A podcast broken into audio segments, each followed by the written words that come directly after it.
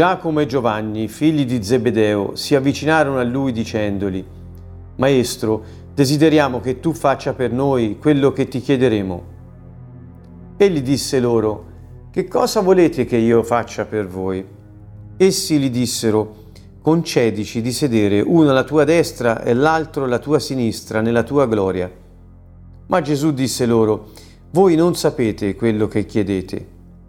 Potete voi bere il calice che io bevo o essere battezzati del battesimo del quale io sono battezzato? Essi gli dissero, lo possiamo.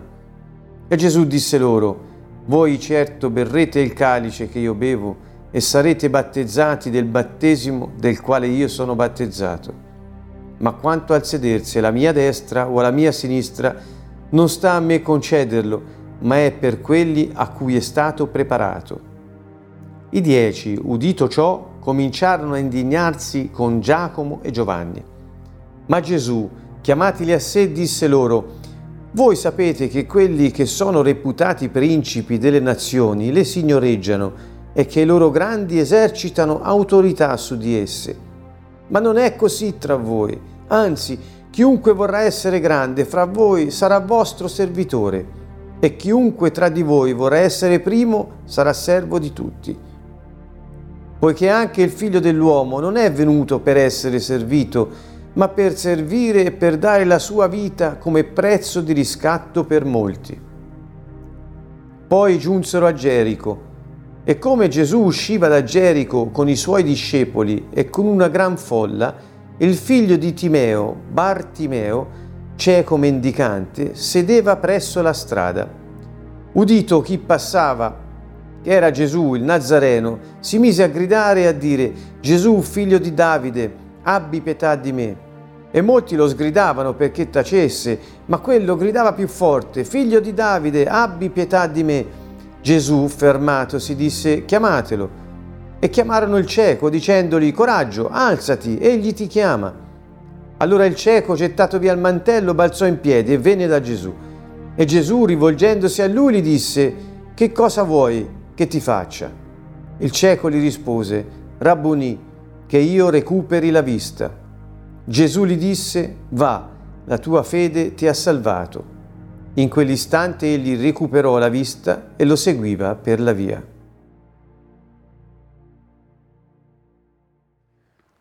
Un caro saluto a tutti da Siena Canto Nuovo.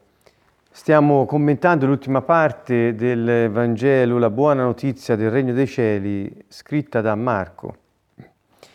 Il verso 35 del capitolo 10 inizia con il nome di due discepoli, quelli che più volte abbiamo trovato come coloro che d'impulso eh, pretendevano un po' di risolvere le cose a modo loro, tanto che per il loro impeto erano stati anche soprannominati figli del tuono erano i figli di Zebedeo, Giacomo e Giovanni, due fratelli.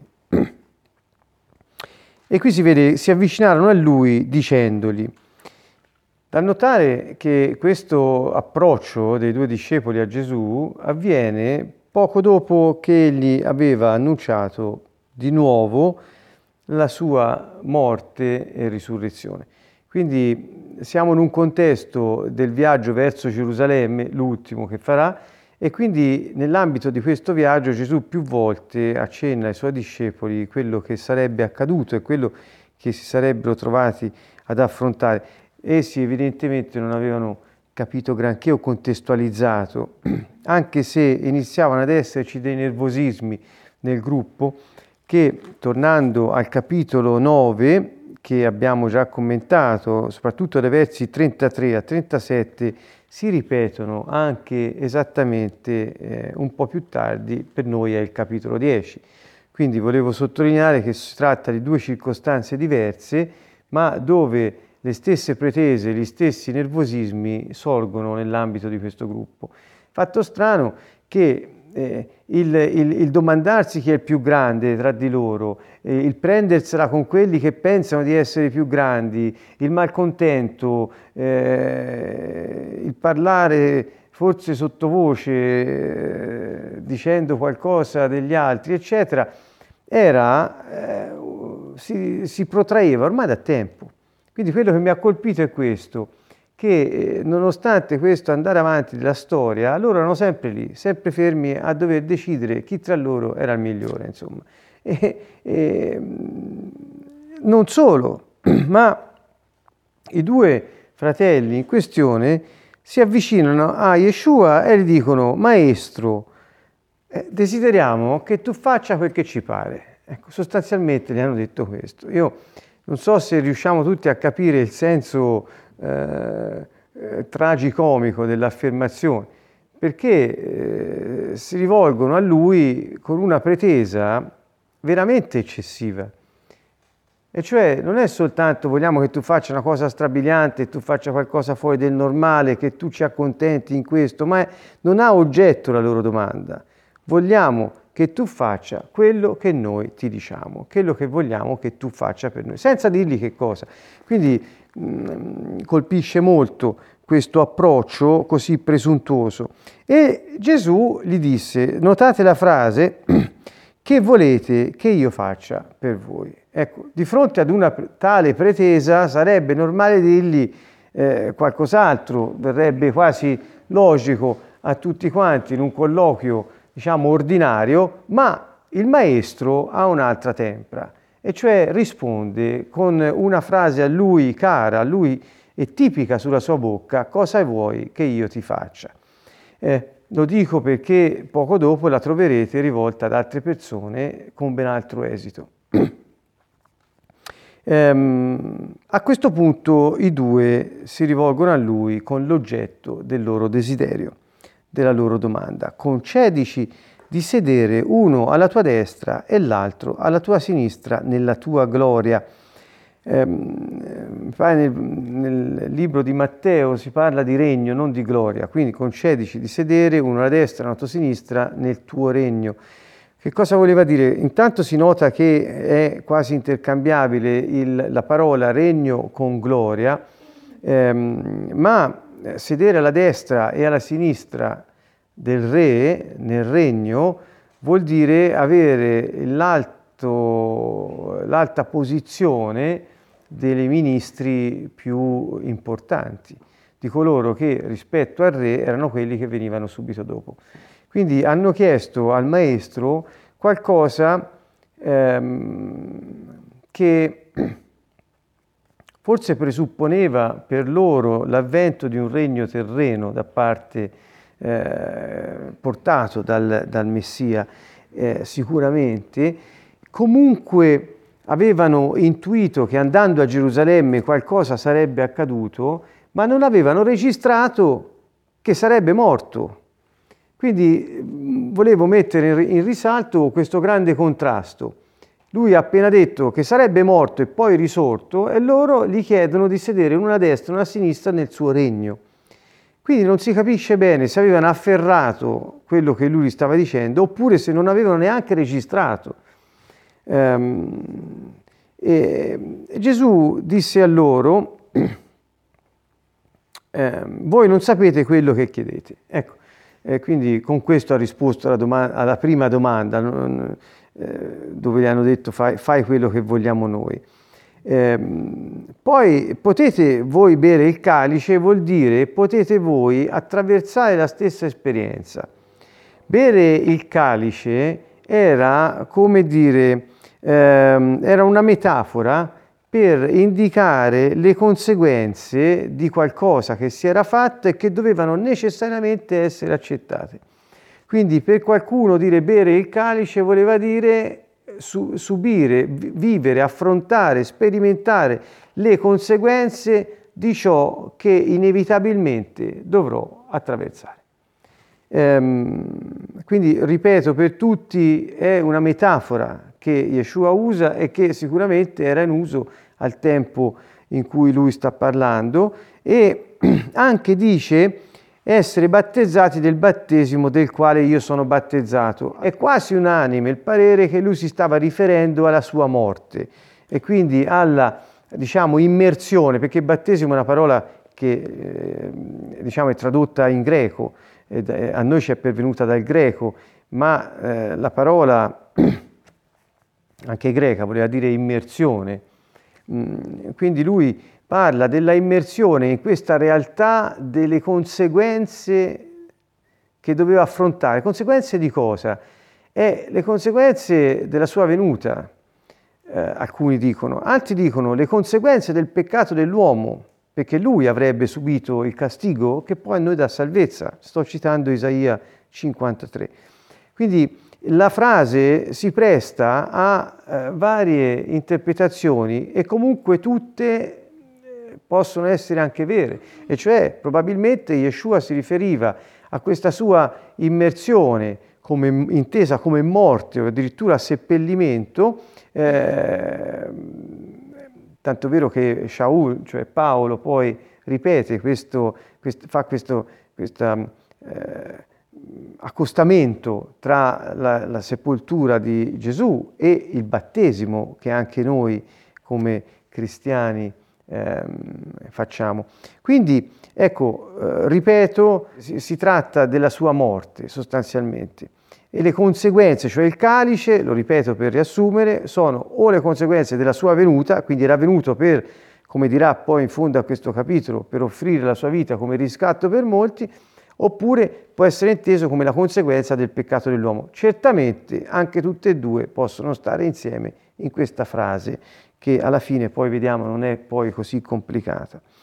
E al verso 39 essi gli dissero, lo possiamo. La baldanza della loro affermazione ancora una volta mi fa capire che non hanno capito. Eh, ma questa è una mia deduzione, quindi ognuno può trarre la sua. Eh, vedete, eh, maestro vogliamo che fai quello che ci pare, maestro vogliamo essere più grandi nel tuo regno e i tuoi ministri più alti. Dopo lui gli aveva detto quello che sarebbe successo. Lui riafferma che avrebbe avuto un'esperienza dura ehm, e loro dicono anche noi possiamo farlo sicuramente. Quindi sembrano fuori contesto, quasi scissi dalla realtà eh, in qualche modo. Ehm, e Gesù dice se volete, questo è anche per voi, quindi berrete il calice che io sto per bere, avrete l'immersione, sarete immersi nella stessa realtà in cui io sarò immerso, quindi parla sicuramente di morte e di, ehm, e di vittoria, ma quanto al sedersi alla mia destra o alla mia sinistra non sta a me concederlo, perché è per quelli a cui è stato preparato. E qui Yeshua ha una frase, pronuncia una frase abbastanza enigmatica. Enigmatica perché, mentre nel suo significato letterale è semplice, diciamo, è enigmatico il fatto che a lui non sia dato sapere chi siederà in quell'alta posizione nel suo regno, ma solo il Padre lo sa, così come lui ha detto solo il Padre sa quando io dovrò tornare. Gliel'aveva, eh, eh, gliel'aveva detto in Matteo 24 che, che, eh, che lui sarebbe tornato. E quindi le due volte che lui dice io non lo so, ma il Padre solo lo sa, non è solo riferimento al suo ritorno, alla sua seconda venuta, ma anche a chi nel suo regno sarebbe stato alla sua destra, alla sua sinistra. Quindi non sta a lui concederlo, ma c'è qualcosa che il Padre ha già preparato per quelli a cui è destinato. Yeshua non si eh, oppone alla richiesta di Giovanni e Giacomo di essere grandi nel suo regno. Questa è l'altra, eh, grande, grande sorpresa che esce dalla bocca del Messia, e cioè c'è un regno, ci saranno delle posizioni che altri avranno, ci sarà un regno che eh, verrà instaurato dopo la sua risurrezione o continuerà ad essere instaurato dopo la sua risurrezione. E quindi vuol dire che il re passerà attraverso la morte. Quindi ecco, in, queste, in questo discorso che Yeshua fa con i suoi c'è un po' tutta la drammaticità di quello che sta avvenendo, l'incomprensione dei discepoli e la sua continua affermazione che la storia, secondo che scritto, quello che ha scritto il padre, avrebbe continuato. Quindi, nonostante perché gli sarebbe successo, il regno sarebbe stato instaurato, alcuni avrebbero avuto posizione di preeminenza e mh, mm, comunque è una decisione che spetta solo al Padre, neppure a Lui.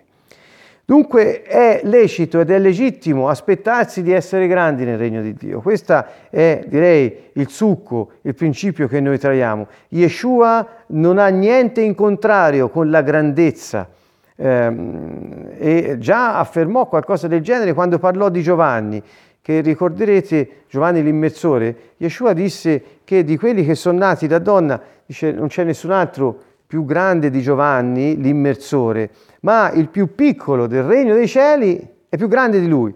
Che vuol dire? Che c'è anche uno piccolo nel regno dei cieli, così come ci sono dei grandi che staranno addirittura alcuni seduti alla sua destra e alla sua sinistra. Quindi è un regno che ha delle, delle, delle misure, ha delle grandezze per coloro che ne faranno parte e ci saranno delle posizioni da prendere perché il re sarà seduto sul suo trono e alcuni saranno con lui a regnare. Ecco, questo è quello che Yeshua sta dicendo.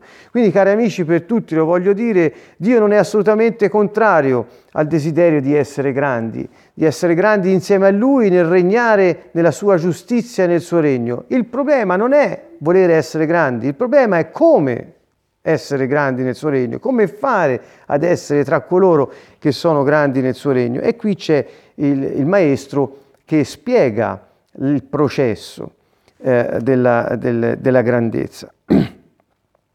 Sottolineiamo ancora al verso 41, i dieci udito ciò cominciarono a indignarsi con Giacomo e Giovanni, eh, perché è la stessa cosa del, del capitolo 9, eh, mormoravano tra loro dicendo, ehm, eh, perché discutevano tra chi, chi tra loro fosse il più grande.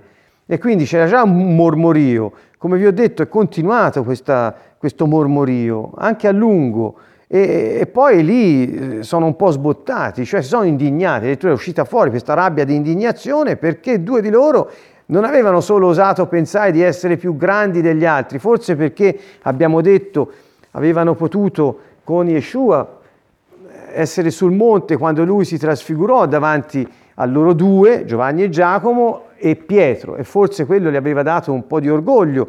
Non lo sappiamo questo, è una deduzione, anzi una, una, eh, una speculazione forse, ma il punto è questo, che da questo mormorio viene fuori l'idea che eh, tra di loro il dissapore eh, per eh, l'ambizione aveva generato qualcosa che in relazione al contesto eh, non, non, non, ci stava per niente. Ecco, perché Gesù stava andando verso Gerusalemme racc- dicendogli cosa avrebbe subito e loro si preoccupano di chi può avere di più rispetto agli altri. Quindi ecco questo atteggiamento di aspettarsi di avere una misura non di grandezza nel regno di Dio, secondo i principi di Dio, ma di grandezza in relazione ad altri che sarebbero stati inferiori a loro. Quindi diciamo la grandezza all'uomo purtroppo la misura in termini di inferiorità rispetto agli altri, o meglio ci sono dei grandi perché ci sono degli inferiori. E Yeshua precisa subito che questo non è il modo per diventare grandi nel regno dei cieli. Nel regno dei cieli non si diventa grandi perché altri sono meno grandi di noi o perché noi siamo più grandi di loro, quindi non c'è un più o meno secondo i criteri del mondo, ma la grandezza è data dalla uh, misura del servizio. Quindi chi più si fa piccolo, più è grande. Questo è il concetto base che, tornando al capitolo 9, aveva già detto. Ve lo rileggo, al verso 35 del capitolo 9. Allora seduto si chiamò i dodici e disse loro, se qualcuno vuole essere il primo sarà l'ultimo di tutti e il servitore di tutti. E qui lo ribadisce, perché evidentemente questa cosa non l'avevano assimilata.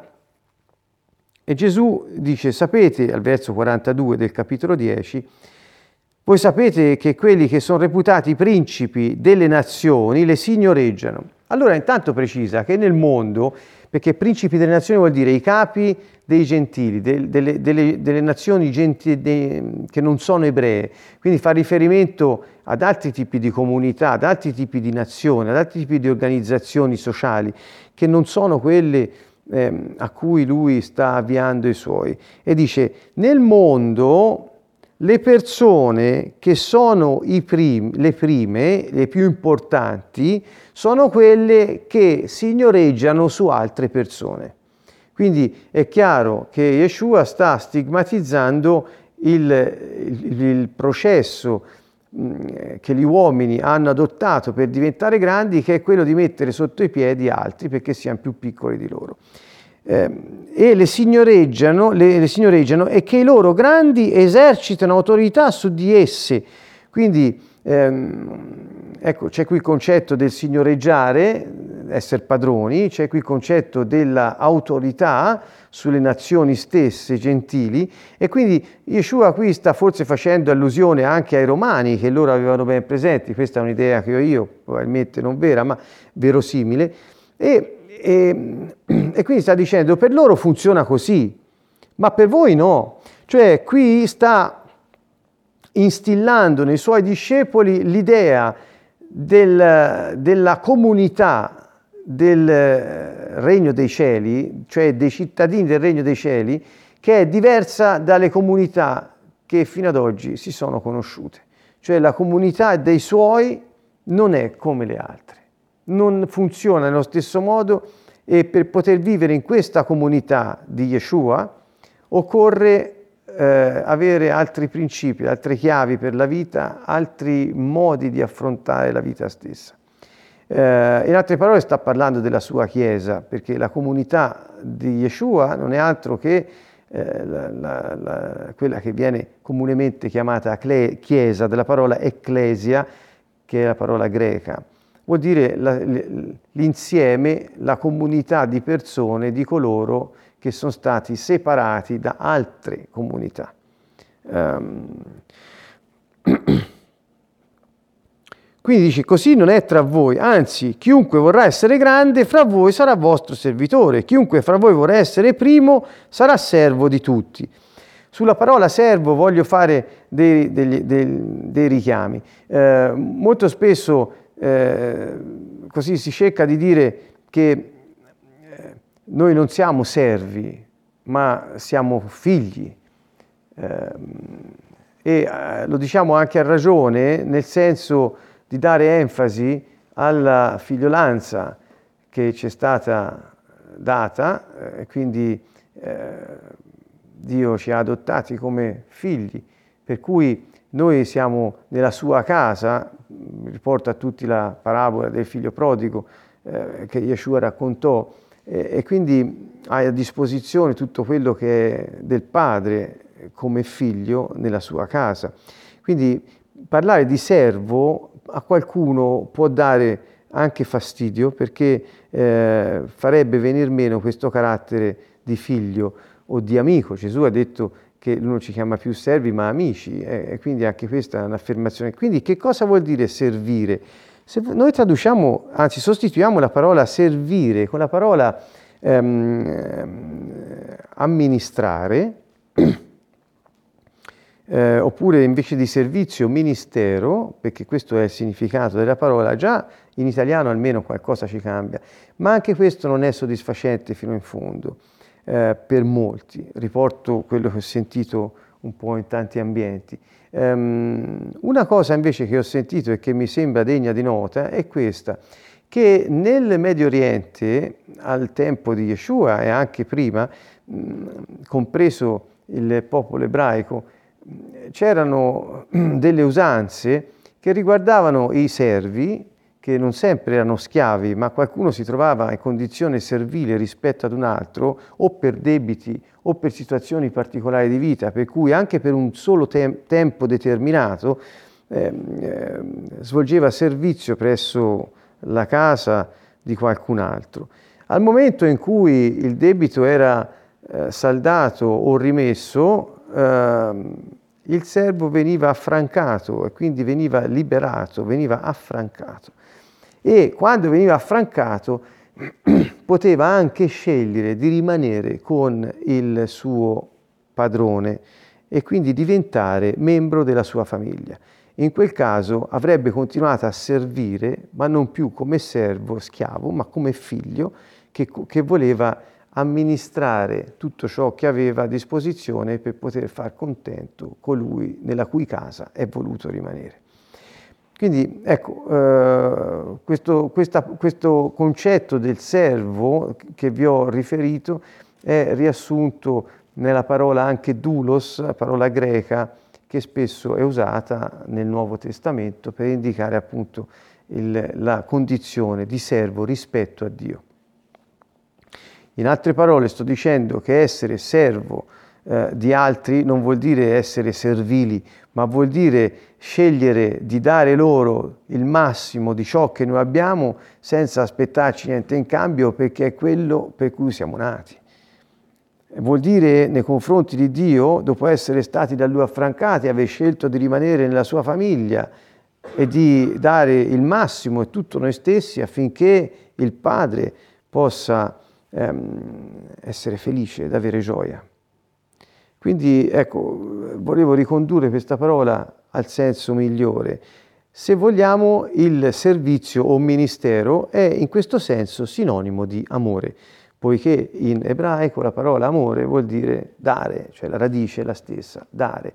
E servire voleva dire eh, amministrare tutto ciò che abbiamo dandolo gratuitamente agli altri, verso cui non siamo servili, ma riconoscenti e verso i quali abbiamo un debito sì, ma di amore, e cioè dando tutto quello che è nostro per la loro gioia e il loro benessere. Ecco, quindi in questo senso chi vive così eh, il suo essere, tra virgolette, servo, è, eh, è, nel processo di essere grande nel regno dei cieli.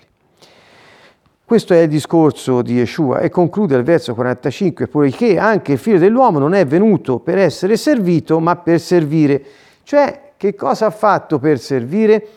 Ha dato la sua vita come prezzo di riscatto per molti. Vedete, servire vuol dire dare, così come amore. In sostanza, come ho detto prima, sono quasi sinonimi in questo senso. E questa è una delle frasi più forti nelle quali il, il Messia, Yeshua, ha affermato il senso della sua venuta. Altre volte ha detto sarò, sarò eh, picchiato, sarò ucciso eh, sarà, e dopo eh, risorgerò. Ma altre volte ha detto questo è il mio corpo eh, offerto per voi, questo è il, è il mio sangue dato per la remissione dei peccati, questo è il mio corpo che è dato per il perdono dei peccati. Cioè era sempre legato al perdono o all'alleanza che veniva siglata con il suo sangue.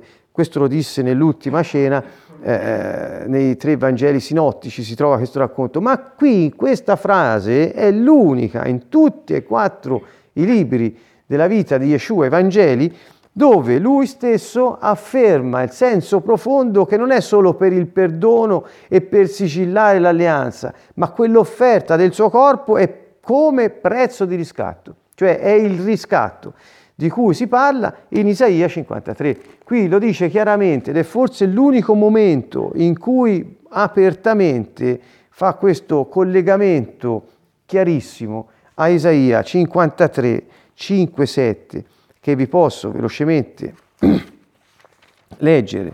Egli è stato trafitto a causa delle nostre trasgressioni, stroncato a causa delle nostre iniquità. Il castigo per cui abbiamo pace, è caduto su di lui e mediante le sue lividure noi siamo stati guariti. Noi tutti eravamo smarriti come pecore, ognuno di noi seguiva la propria via, ma il Signore ha fatto ricadere su di lui l'iniquità di noi tutti. Maltrattato si lasciò umiliare e non aprì la bocca, come l'agnello condotto al mattatoio, come la pecora muta davanti a chi la tosa, egli non aprì la bocca.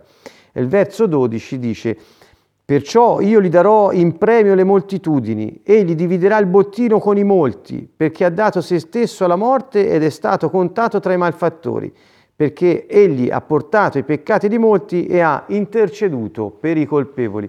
Quindi ecco, in questo senso si dice che qui Yeshua ha eh, chiaramente legato la propria sorte a quella del eh, personaggio di eh, Isaia 53, che non è altro che lui, rappresentato da Isaia 750 anni prima. A questo punto eh, giunsero a Gerico, verso 46, e eh, vorrei dirvi che non si tratta della Gerico antica, ehm, eh, che sappiamo fu distrutta al momento in cui il popolo ebraico entrò passò il Giordano e mise piede sulla terra promessa, la prima città che incontrarono fu Gerico e fu rasa al suolo. Non si tratta di quella, un'altra Gerico era stata costruita, Gerico romana, eh, a pochi chilometri da Gerusalemme, di questa Gerico si tratta. E eh, mentre in Marco e Matteo si dice giunsero a Gerico e quando uscì da Gerico trovano il cieco che implora pietà, nel Vangelo secondo Luca si trova invece un'altra affermazione ehm, quando arrivava verso Gerico, quindi sembra un'apparente contraddizione. Ve lo volevo segnalare perché eh, così almeno si leggono insieme questi tre libri sinottici almeno. Eh, sembra che i manoscritti più antichi di eh, Luca non dicano mentre si avvicinava a Gerico, il che comporterebbe la contraddizione con Matteo e Marco, ma mentre si avvicinava a Gerusalemme, cioè è chiaro, Gerusalemme a pochi chilometri, eh, Gerico a pochi chilometri da Gerusalemme, lui stava uscendo da Gerico e si avvicinava verso Gerusalemme. Quindi Marco e Matteo registrano stava uscendo da Gerico e Luca stava avvicinandosi a Gerusalemme. Questo se si prendono ovviamente per buoni i manoscritti più antichi ai quali eh, facevo riferimento e che sono forse eh, degni di nota. Um, incontra un cieco, una, una, gran folla e un cieco, il figlio di Timeo, Bartimeo. Ora questo Bartimeo è, è chiaro che sì, è il figlio di Timeo perché Bar voleva dire in aramaico figlio, quindi Bartimeo vuol dire figlio di Timeo. Mentre Marco e Luca parlano di un cieco solo che viene guarito, Matteo parla di due ciechi che vengono guariti in questa stessa circostanza. Quindi qualcuno anche qui, come la storia di Gerico, ha voluto vedere una contraddizione. In realtà è un'apparente contraddizione perché se anche fossero stati due, il fatto che, che, che, Marco ne menziona soltanto uno insieme a Luca, anzi ne dice anche il nome, vuol dire che forse era più prominente come personaggio, ma non, non, non, non impedisce affatto che ce ne siano stati due, come registra invece Matteo. Ecco, ehm, e sedeva presso la strada. Udì che passava Yeshua, eh, il Nazareno, eh, e si mise a gridare Gesù, Yeshua, figlio di Davide, ben David, abbi pietà di me. E, eh, questo figlio di Davide era un titolo messianico perché eh, se voi andrete a vedere 2 Samuele 7, 12, 16, eh, citato un po' in tutte le versioni, ma è dove appunto si parla della discendenza di Davide, del trono sicuro che sarebbe stato a lui dato e il, il regno eterno che sarebbe stato dato a suo figlio, eh, ecco, lì si fa riferimento e a un figlio, Salomone, che poi sarebbe uscito da lui, ma anche a qualcun altro perché il regno di Salomone non fu assolutamente eterno. E quindi si parla e di Salomone e del Messia. E qui eh, dire figlio di Davide voleva dire Messia, cioè colui che sedendo sul trono di Davide avrebbe regnato in eterno per sempre su quel trono lì, nel suo regno incrollabile. Quindi ecco che era un titolo messianico. Voglio nota- far notare che in quel tempo, secondo fonti storiche che ho reperito, dire figlio di Davide voleva dire anche Salomone per alcuni, che non avevano attribuito al Messia lo stesso epiteto, tant'è vero che alcuni cercavano di eh, implorare Dio che guarisse le persone nel nome di Salomone. Quindi è molto singolare questo, perché? Proprio perché eh, la citazione che vi ho, vi ho fatto, cioè da, dal secondo libro di Samuele, fa riferimento e al figlio che sarebbe eh, eh, andato a regnare dopo Davide, Salomone, ma anche a un figlio che non aveva un regno che poi sarebbe finito, ma un regno eterno e incrollabile, il Messia. Um, lo volevano far zittare, lui invece continua a gridare figlio di Davide, abbi pietà di me e in questa situazione dove la folla e, e, i, e i discepoli cercavano in qualche modo di sistemare la faccenda nel miglior modo possibile, Gesù fermato si dice chiamatelo. Eh, allora lui si alza, butta via il mantello e corre, da domandarsi che, con quale sicurezza un non vedente può buttare via il mantello e iniziare a correre verso dove non si sa, forse lo avranno portato, ma qui eh, eh, è chiaro, dice, gettato via il mantello, balzò in piedi e venne da Gesù, quindi è un'azione eh, molto forte. E qui al verso 51 dice, rivolgendosi a lui, Gesù gli disse, che cosa vuoi che io ti faccia?